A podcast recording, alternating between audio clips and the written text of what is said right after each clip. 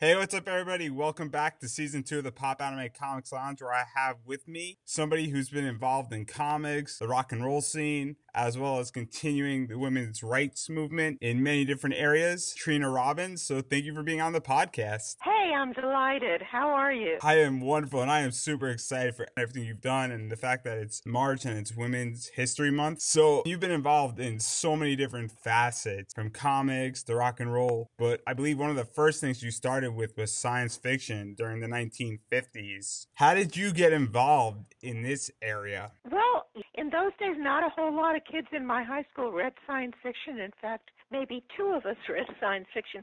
It was considered weird in the 50s to read science fiction. So I was a geek girl. I was a geek girl of the 50s. And I discovered science fiction at 14, and it just like it opened a third eye in my forehead. It was so amazing concepts that I had never read before.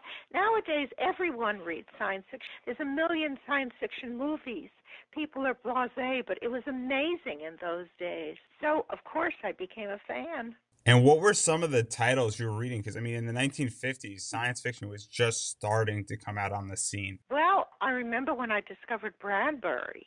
It was incredible. It must have been like for born again Christians when they discovered Jesus. That was how I felt about Bradbury. His concepts for those days, they were just amazing. I mean, what if we come to Mars and they're all big eyed and beautiful and good and we're the horrible ones? You know, our diseases kill them all off. That was an amazing concept in those days. And that your involvement with science fiction took a major development when you became involved in fanzines. I was very young and not a very good artist, and I did do some drawings for fanzines, which are not fabulous. So, how did you go about finding a fanzine, and what was that like, considering fanzines back in the 1950s were kind of how people communicated for the marvelous yes. internet? I mean, in the pre internet days, and they were usually mimeographed. That's the professional ones were mimeographed. The more amateur one had all sorts of bizarre methods of reproduction. Hectographing was one of them. I cannot explain to you how a hectograph photograph work, but it produced maybe 25 copies. It was the best we could do, but was not the greatest means of communication. So it was all very amateur, and because it was also amateur, there was room for a teenage girl to do little drawings. And how did you feel that your artwork, despite whether being good or bad, was being circulated, was included in all these? Oh, it was very exciting, of course. No, to see your work in print is just amazing, of course. And now I want to shift to the 1960s and even the late 1950s. You became involved in rock and roll and on that scene. What was it like rock and roll coming up during that time? Well, again, you know, another amazing discovery. You know, rock and roll had been popular music of the earlier 60s had been really simple stuff meant for teenagers. But then the Beatles really started a revolution. That was 64 when those of us who were alive at the time all watched the Beatles on the Ed Sullivan Show, and it changed our lives. Again, another revolution. We didn't know that popular music could be like that. And of course, it just got better, because in their earliest days, the Beatles were still just singing simple love songs, even though they were brilliant and the music was incredible. But they evolved. And I was living in Los Angeles, and my husband and I just got involved in the Sunset Strip rock and roll scene, which was a again, I hate to keep using the word revolutionary, but it was. We saw the Byrds at their second performance at Ciro's, and our minds were blown, if I may use a term of the period. And we became friends with them. My ex husband was a writer, and he wrote for the local underground newspaper, the LA Free Press, which was one of the first underground newspapers to come out. And I was designing clothes, and I was making clothes for the rock stars. And we were very involved in the scene. It was an amazing. And now your entire journey journey is very, very different than other people in rock and roll, where you were friends with Jim Morrison and the Byrds, which you just mentioned, and in mm-hmm. particular David Crosby. He was our best friend in the Byrds. We were friends with them all. He was our best friend. And what was it like knowing these guys at the start of their career? Well, that's it. I'm sorry if I keep throwing that word revolutionary around. They were revolutionary, and at the start of their career, they were immediately great, and they stayed great. And another thing that you became involved in was with Joni Mitchell, as you are the first lady in her song "Ladies of the Canyon." When did ah, you yes. First meet her, and how did all this come about? That was winter of 1968 when I was already in New York, and I went back to Los Angeles for a month and hung out with various old friends, including David Crosby, who was producing Joni's first album. And again, Joni was great immediately. When someone's that good, you know immediately they're great. And it was incredibly sweet of her to put me in her song. It was lovely of her. And now that song's been out there for over 40 years and it is a part of rock and roll history and music history. How do you feel that the song has lasted and that you're tied to it? I like it. It's a lovely song. And you mentioned it before as well, but you were designing clothes for some of these people, including yes. David Crosby, Donovan,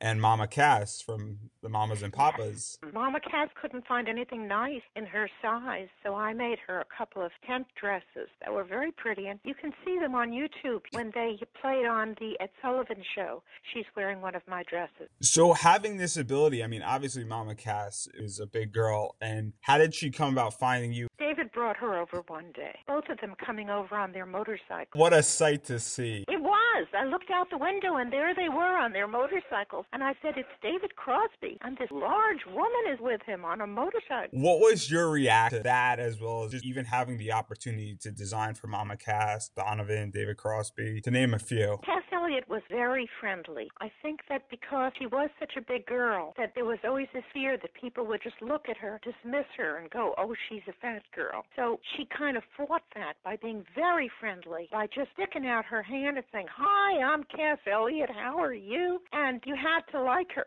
You couldn't judge her on her appearance. You had to like her.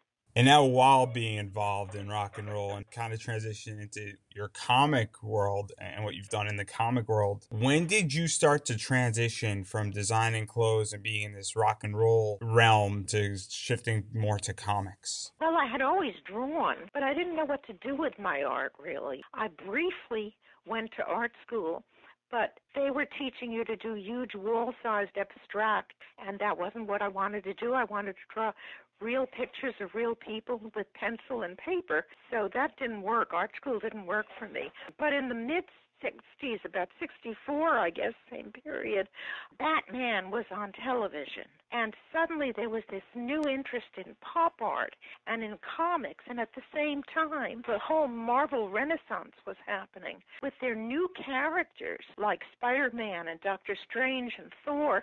And they were so much more interesting than the old superheroes had been. And college students and hippies, and I was one of the hippies, we were reading them and we were going, wow, far out. And it was far out. I'm going to throw out that word revolutionary again, but it was. I suddenly thought, well, these little drawings things I'm doing on paper, they could be comics. So I started experimenting with drawing comics. And my first thing I tried to draw didn't work at all because at the time, the whole pop art thing, it was superheroes and Batman and Doctor Strange, and they were superheroes, and I am not a superhero artist. So I tried to do this superhero story, and that didn't work at all. I never finished it. And someone showed me a copy of the underground newspaper that was coming out of New York, and that was called the East Village Other. And they had comics, which the Free Press had not had really, although I had done one little four panel comic strip for them. But there were comics in the East Village Other, and the thing is, they were comics that they reflected our lifestyle as hippies rather than the whole straight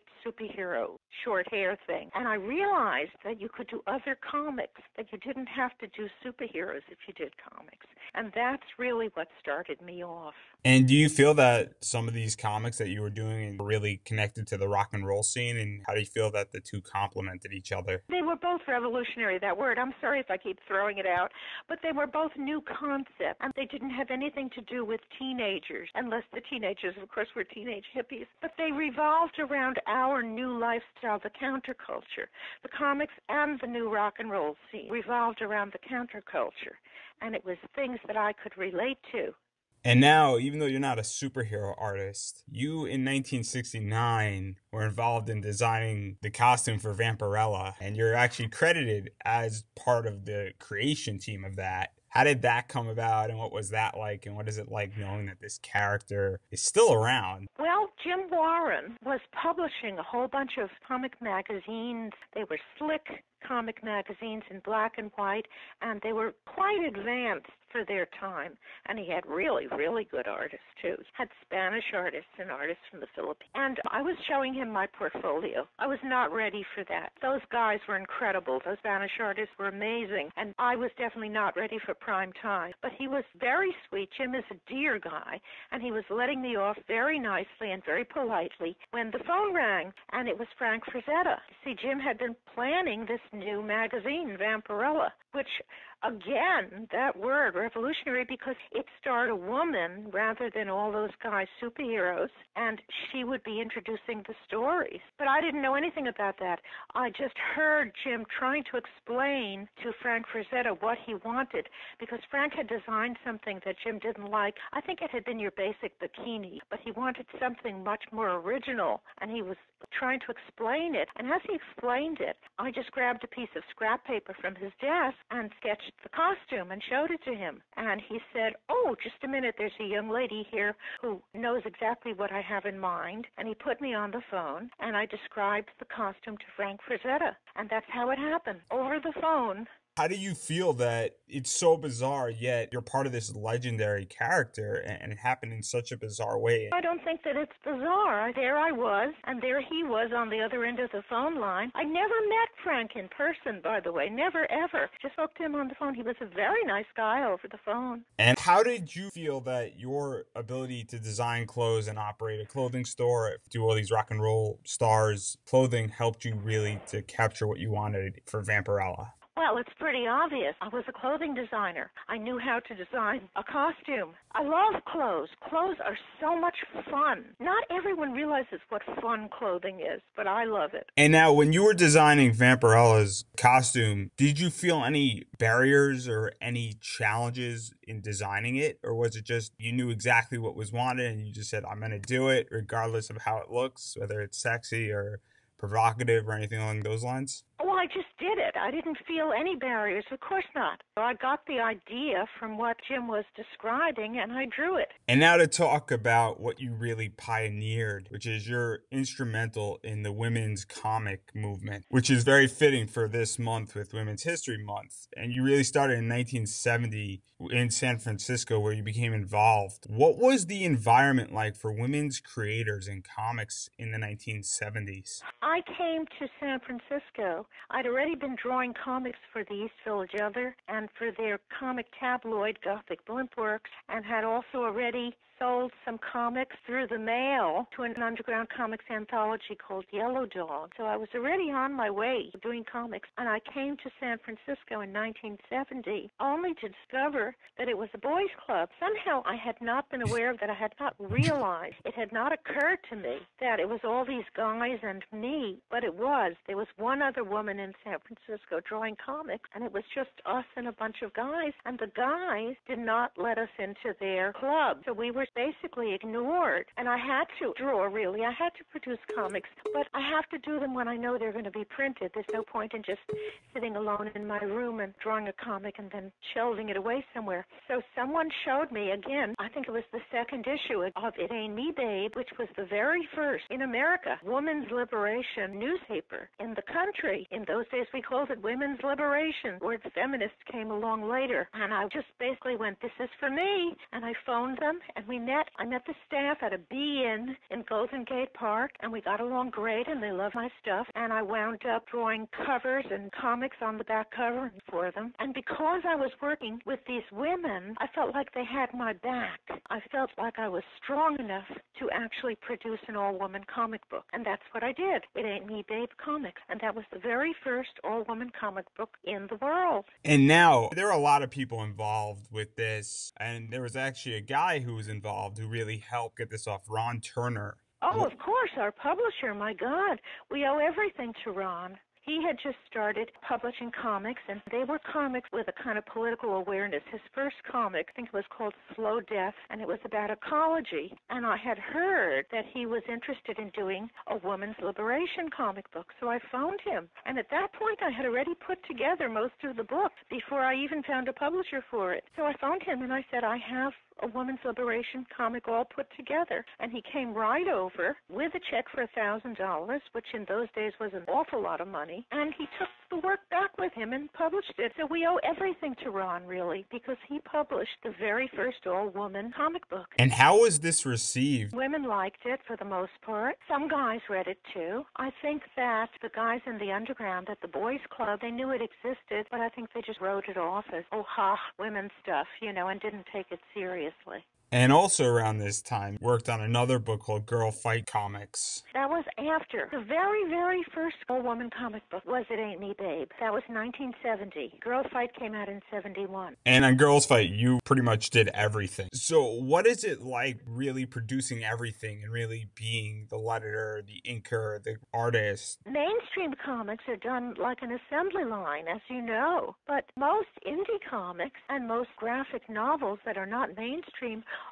are all the work of one person. And now we have to talk about women's comics. And it really was just an amazing piece. How did you become involved with this? Well, Ron Turner, again, back to Ron, It Ain't Me Babe had done very well and had been reprinted and he wanted to do an ongoing title. So Patricia Moodian, who worked at Last Gasp, that was the publishing company, she heard that what Ron wanted to do, and she called together nine other women, and we all met at Patty's house and formed Women's Comic. And that's interesting too, of course, because when I put together It Ain't Me Babe, it was very hard to find women to do comics. I mean, I had to search them out, except Willy Mendes was the other woman in San Francisco who drew comics. Except for her, we two were the only women. So I had to find women who I knew could draw and say, draw comics. But in 1972, there were enough women, there were 10 women, ready to draw comics. And that's how quickly it happened. And one of the stories that you drew and created was sort of risque at the time. It was Sandy Comes Out, which was the first ever comic strip featuring an out lesbian. That's right. But I didn't think it was risque, and I still don't think it's risque. It was simply a story I wanted to tell. And at the time, it didn't occur to me that it was a first. It was just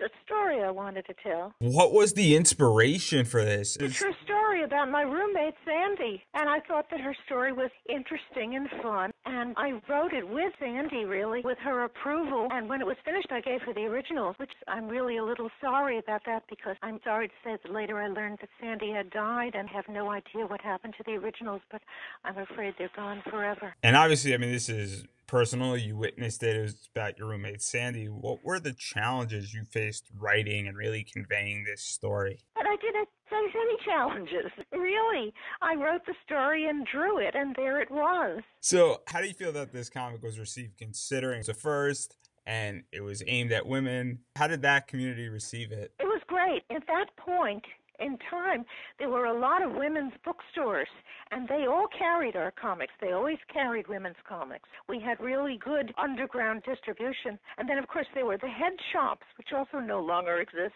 and they carried underground comics, including women. So we did really well until the head shops started closing and the women's bookstores started closing. But that took 20 years before suddenly we had no distribution anymore.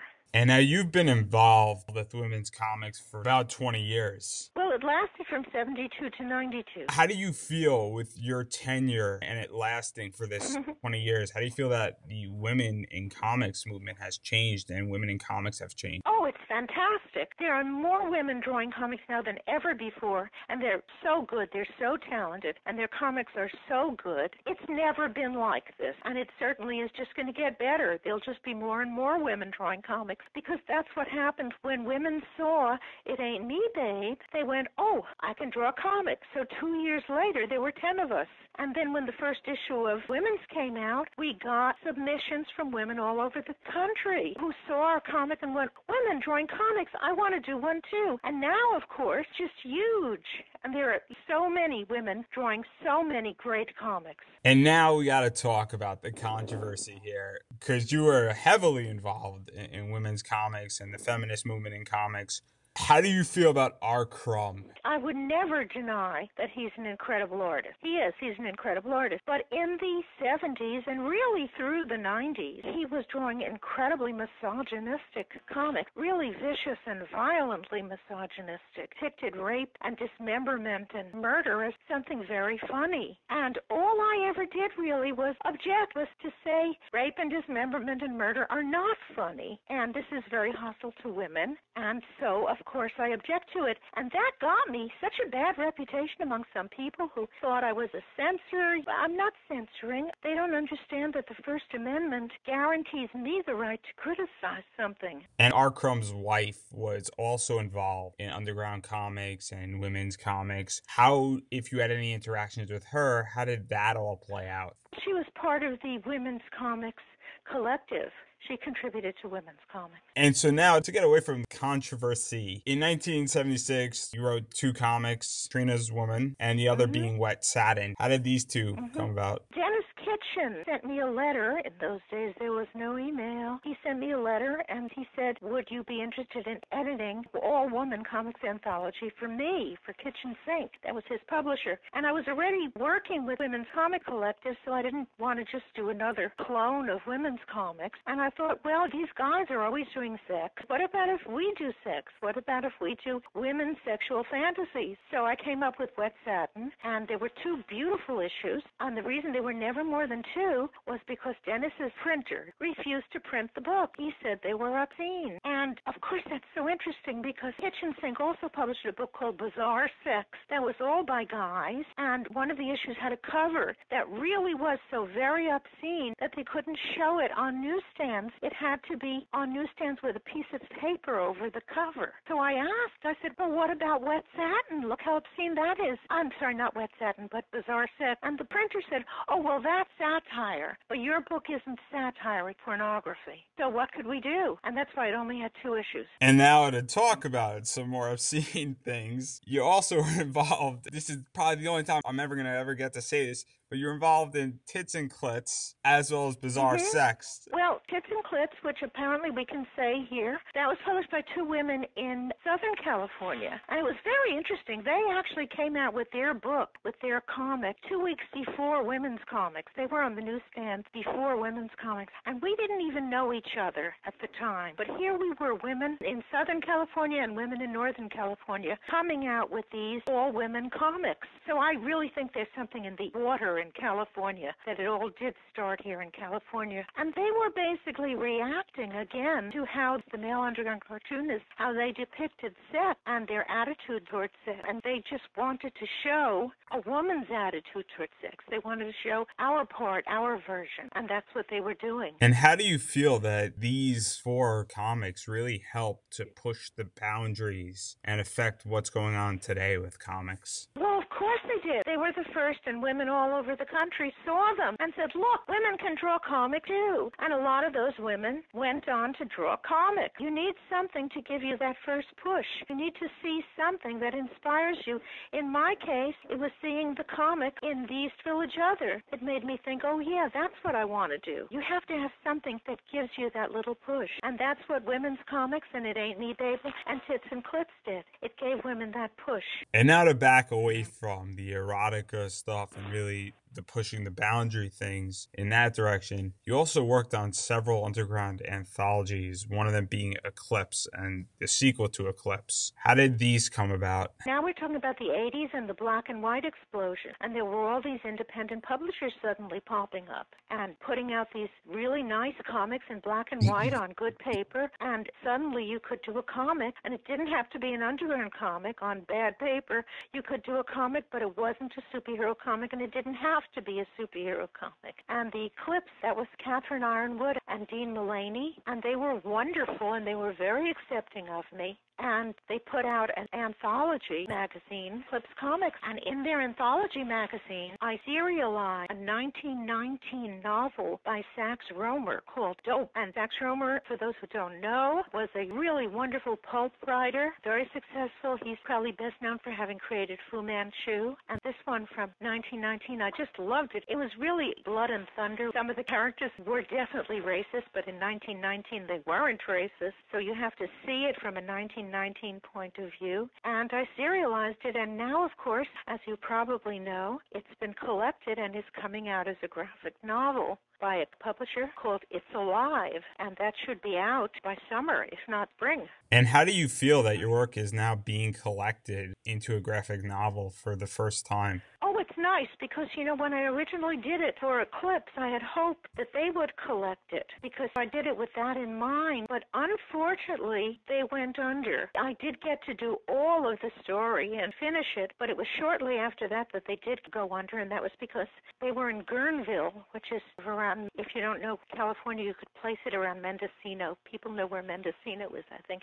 And there was a terrible flood, and they were on the Russian River, and everything was stored in their basement, and the basement flooded, and that was the end of that. So they suffered enormous losses, really. And at that point, the big black and white explosion was ending anyway. So that was the end of Eclipse. So it never became a graphic novel. So now it is, and I'm very happy about that. And also around this time with the black and white explosion, there was the big gay comics movement that was occurring. And you got to work on an issue where Howard Cruse's Wendell was featured in the exact same issue. What was that like? In the beginning, when Gay Comics came out, and Howard was the first editor, and he sent letters out to everyone about gay comics, and that included me. And my first reaction was, I should have known he was gay. He's such a nice guy. And my second reaction was, I didn't feel that I had the right to submit anything because I was a heterosexual. It seemed wrong because it was for gay people. But then when Robert Triptow took over as editor, he invited me to submit stories. And for me, it was an enormous honor. And that's my feelings about it. It's interesting, of course, because I really was never quite accepted by the boys' club, but the gay community has always accepted me and welcomed me. That's really interesting that you felt that you didn't have a right, yet they accepted you despite you being a heterosexual. Why do you think they were so open to everybody versus the boys' club? Well, I don't think they would have been open to everybody. I mean, there were some guys who did comics I'm sure they would not have invited in that were just homophobic stuff. And now to jump to something that's a big jump, but we're going to talk about it. You had the opportunity after this to work on Misty from Star Comics, which Oh, was yeah. an imprint from Marvel, which they acquired, which was a new interpretation on Millie, the model. It wasn't really a new interpretation. It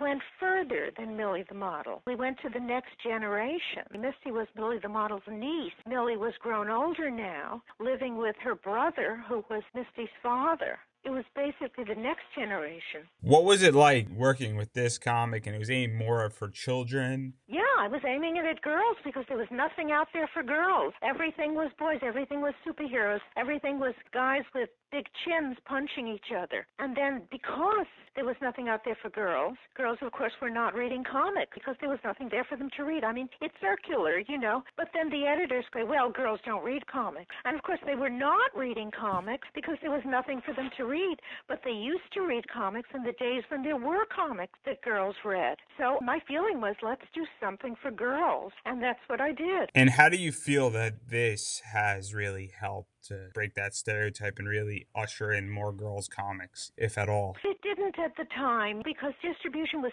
terrible. The dread comic book stores. All they wanted was superhero comics and an audience of 12 year old boys or 30 year old men who were still really 12 year old boys inside. And you'd go into those stores and it was just wall to wall guys. And half the time the store smelled like old gym socks anyway. And girls, they might get, you know, as far as opening the door and looking inside, but that was it. It was so unwelcoming to females at the time. And they didn't want to carry girls' comics anyway. Again, another boys' club. They didn't want girls in their club. They would really underorder copies of Misty. And then when it sold out, they would breathe a sigh of relief. Phew, we got rid of that.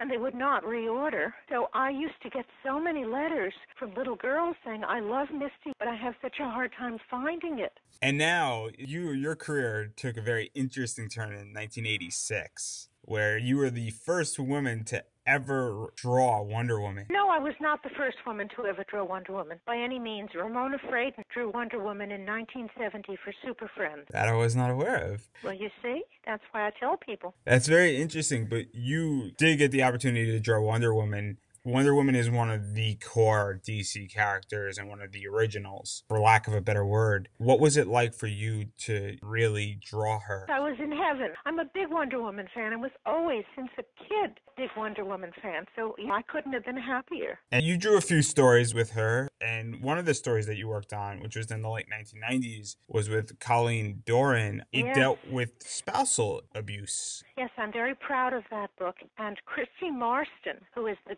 granddaughter of William Moulton Marston, who created Wonder Woman, Christie Marston said that she felt that that book should be required reading in every high school. That's one of the most wonderful things anyone ever told me. Now, how did that come out? Because that's obviously something extremely different. I don't think there's been anything like it in DC since. Every and then, I think DC likes to do something that makes a statement saying, look, we're good people, we do some good things. And I think that maybe they were due for something like that when my proposal came along. So they decided to do it. And how do you feel that this book really changed Wonder Woman, either for other artists or overall for the character? But it didn't really. It didn't change Wonder Woman. It was a standalone story. God, Colleen is so good. She did a gorgeous job on it, and it was a pleasure working with her. But it didn't change Wonder Woman. The thing about Wonder Woman, unfortunately, is that she's a creation of Pen Ming on paper, and DC owns her. So she's literally a slave to whoever writes and draws her. So she's been drawn beautifully, or she's been done horribly by guys who took over and just turned her into this hypersexualized,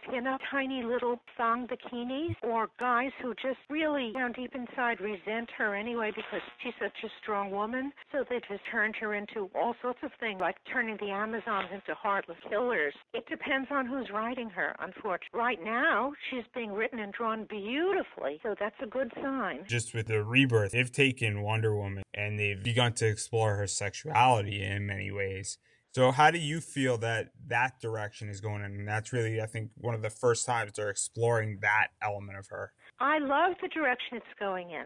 I mean, of course, an island full of women, of course they're going to fall in love with each other. Who else is there to fall in love with? And how do you feel about the Wonder Woman film, if you have an opinion on it? Oh, God, I can't wait to see it. I think Gal Gadot is perfect for Wonder Woman. She looks like Wonder Woman. I'm glad that they've got a Mediterranean for a change. Even Lynda Carter, who we all loved Lynda Carter and still do, but she had that cute little perky American nose. But Wonder Woman is Greek, for goodness sake. She's Mediterranean, and Gal Gadot really looks like her. And now you got to write another comic, which was California Girls, which has elements of your life and where you live. After Misty, Misty lasted six issues, and then it was canceled. And really, Jim Shooter had only contracted me for six issues, and I think his plan was to see if it went well, they would do more. But of course, as I say, since the bookstores, the comic stores wouldn't carry it, it didn't do well. Even the little girls adored it. But after that, I still wanted to do, especially because I had gotten so much fan mail from these little girls. I knew that I was doing something they love, and there was nothing else out there for them. So I contacted Eclipse, as you know, I worked with, and we all got along great, and they were very accepting. And I did California Girls for them, which was very similar, except that it was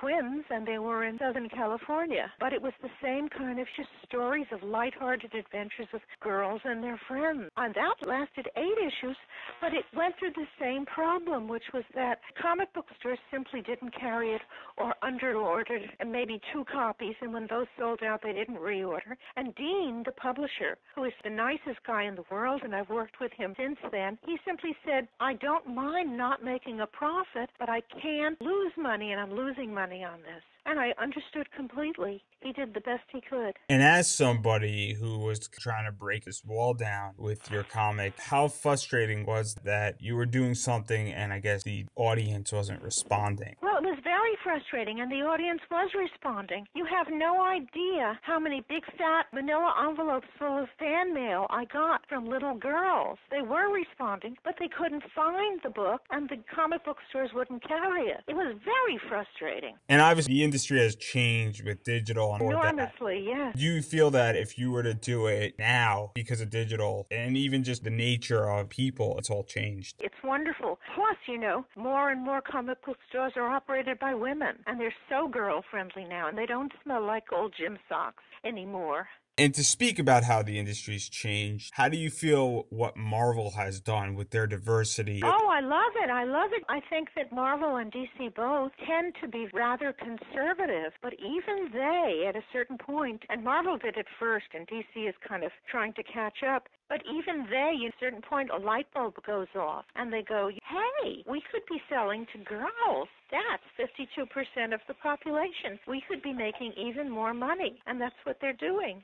And to talk about the third company, how do you feel about Image and what Image has done? They have changed own? enormously too. You know, in the 80s, when you thought of Image, you thought of women with tiny little bad girl characters with, I don't mean the characters were tiny, I mean their outfits, tiny little bikini outfits and breasts bigger than their heads and the broke back pose. But they've changed enormously and there's a lot of really brilliant, creative, original stuff. And now just to name a few other comics you've written that some people would recognize, which is the Powerpuff Powerpuff Girls you've worked on. Xena the Warrior Princess, Macbeth. Yes, that was fun too. I've worked on titles that I really like. I love Xena. I was such a big fan. And the Powerpuff Girls are just brilliant. They're so funny. I've always worked on titles I like. Never worked on something I didn't like. And what other titles through the 2000s did you love working on? I don't think I've done that much for the mainstream. You just mentioned Xena and the Powerpuff Girls, and of course, I've written some Wonder Woman 77 stories, and briefly heard a Wonder Woman story for Sensation. God, I was in heaven because more than anything else, I just want to write Wonder Woman. I love her. And what is it like to work on Wonder Woman 77 in that style of a book? Oh, it's a lot of fun because it's a challenge because you're talking about 1977, or at least you're talking about the 70s. So, what I have have always done, if writing something for Wonder Woman 77, is okay, what happened in the 70s? What was a major occurrence in the 70s? And the first one I did, that was Jim Jones and the People's Temple, I think is what it was called. That horrible thing that happened in, I think it was 78. From whence you get the concept of drinking the Kool Aid, that he talked all his followers into drinking poison Kool Aid. It was horrible and memorable. So I took the same story, except I turned the Reverend Jim Jones into an alien and took it from there. And the second one was, of course, about the Cold War. I thought, well, what was happening then? The Cold War. And then also, of course, David Bowie. And he had just died, and I love David Bowie. So I put in a character that I based on him. So when writing these, do you write from the perspective looking back on the 70s, or do you look at the perspective of being in the 70s? Perspective of being in the 70s, of course, because that's the idea of it. That let's turn back the time, and it's 1977 now, of course. And now I want to shift gears one more time to talk about the other side that you've done with comics because you are a historian and you've written several books. Too many.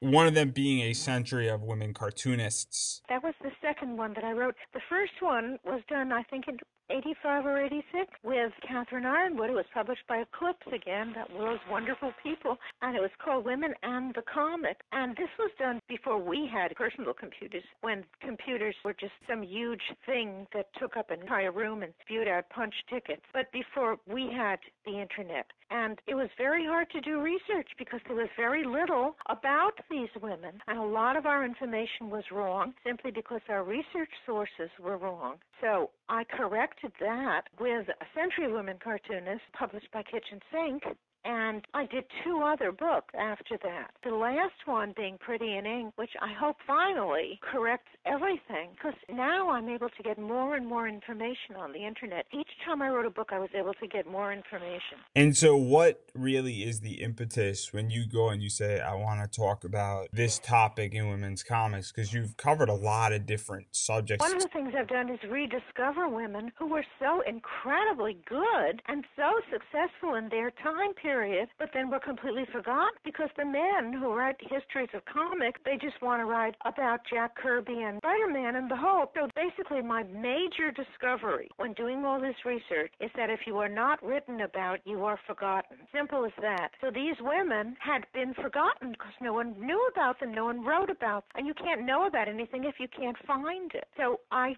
rediscovered them, and now they're not forgotten anymore. Women like Tarpe Mills and Nell Brinkley and Lily Renee, who people were also very good. And now I want to kind of touch on your latest book, just Pretty in Ink, which starts mm-hmm. with American comics starting in 1896 with Rose O'Neill. Yes, I found the first, as far as we know, the first comic by a woman. Maybe someone will discover an earlier one, but so far no one has. So it's generally recognized that until we find elsewhere that Rose O'Neill drew the first comic by a woman in 1896. How did you go about discovering this? Now there is a story. I knew from my previous research, I knew that both Rose O'Neill and Grace Drayton had contributed to a magazine called Truth. And there was a garage sale right around the corner from where I live. And of all things, he had some copies of Truth from the late 19th century. I thought, oh my God, maybe I'll find something by Grace Drayton and Rose O'Neill in there. So I bought them all at $5 a copy. And sure enough, there was the strip by Rose O'Neill in 1896. That's cosmic, right? That there it is right around the corner from me. So having this, was it an instant realization that you have to create this book when you found this? I think that shortly after that, I was working on the book anyway. That wasn't the cause of the book, but then I had this wonderful new information. And now, what is this? Obviously, I mean, we spoke about this book, but what does this book go from the first woman comic, and where does it go all the way I up think to? it ends at 2013 because that was when I was writing the book. And what does it exactly cover for those who are interested with that story now that you told us? Well, it covers all the women who were drawing comics, really, and discoveries about them, like who did what. And there's one case with Grace Drayton where there's a whole relationship going on where her sister also did comics, and later her niece did comics within the family. Just discoveries like that. And now, I mean, I could speak to you all day. You've done so much for the industry. We haven't probably touched on even one tenth of what you've done and your legacy, for lack of a better word. But how do you feel that the industry has changed in both diversity and acceptance of different people writing, in particular Oh, women? Has. It's wonderful, really. It's never been better. I mean, gender diversity and also racial diversity, so that you can have a teenage Muslim superhero. That's a pleasure, and it's just getting better. And how do you feel about women artists and writers now, really? Oh, they're so good. All the women out there are so good. The women's comics women were revolutionary, and we were the first, and we were groundbreaking. But these women are better than any of us. They're so good. Now, you've been involved since you were very young. What piece of advice do you have for people who want to get involved in comics, and in particular, really girls who are kind of on that crossbreeding comics at the moment? Meet your deadlines. Really. If someone gives you a job and tells you when the deadline is, meet your deadlines. Get that work in on time. And that will give you a good reputation, and people will hire you again. Maybe even if, as a beginner, you weren't really that good. You were good enough, but there were better people, but they couldn't turn the work in on time, and you could. So they will hire you when they need someone rather than the really, really talented artist who has a million excuses for being six months late on a project. Meet your deadlines. And then finally, I'm going to give you an opportunity to promote anything you would like website, graphic novels, books currently out. Well, I have four books coming out this year, which I happen to have a very strong Judeo Christian work ethic, which is I always have to be working on a project or I don't feel that I'm worthwhile, that I have self worth. But four books, even for me, is a bit excessive. But I do have four books coming out this year. One of them is Dope, the graphic novel collection of the comic from the 80s. One of them is called Babes in Arms, and that's part of my Women Cartoonist History series. It collects the work of four women who drew comics during the Golden Age, and their comics starred women, beautiful, courageous women who fought the Axis, fought the Nazis, and didn't need to be rescued by some guy. So really, their arms were pen and ink. They were fighting the war on paper, and they were all really, really good. So that's Babes in Arms. My memoir is coming out in 2017, and it's called Last Girl Standing. And the last one, my father came from a little village in what is now Belarus, and he came to America at the age of 16 all by himself, and he became a writer. He wrote in Yiddish, though he didn't write in English. He wrote in Yiddish, and in 1938 he published a book in Yiddish. A 1938 book published in Yiddish. It couldn't possibly exist anymore, but it does, and my daughter found it on the internet. She found it reprinted by Abe Books, and I bought copies. And of course, I can't read Yiddish, but I had it translated. And I realized that this is the makings of a graphic novel. It's all different chapters in which he basically is talking about the old life in the little Jewish villages, the little Yiddish villages. Think of Fiddler on the Roof. That's closest I can come. It's a way of life. Of course, they didn't know it was going to disappear with the Nazis, but it did. And so it's just this vanished way of life that he's writing about. And it's also very funny. So I took the translation and I adapted it into comic form. And I found different artists for each chapter, 12 chapters in all, and it's called a Minyan Yidden, which translates into a bunch of Jews, or the whole title, a Yidden on andere Sachen, which translates into a bunch of Jews and other stuff. And that's coming out in April. And do you have a website? I do, but you know, I don't keep it up. You can look me up on the website, but better yet, to look me up on Facebook. And do you have anything else you'd like to promote? Oh, I think pushing four books is enough.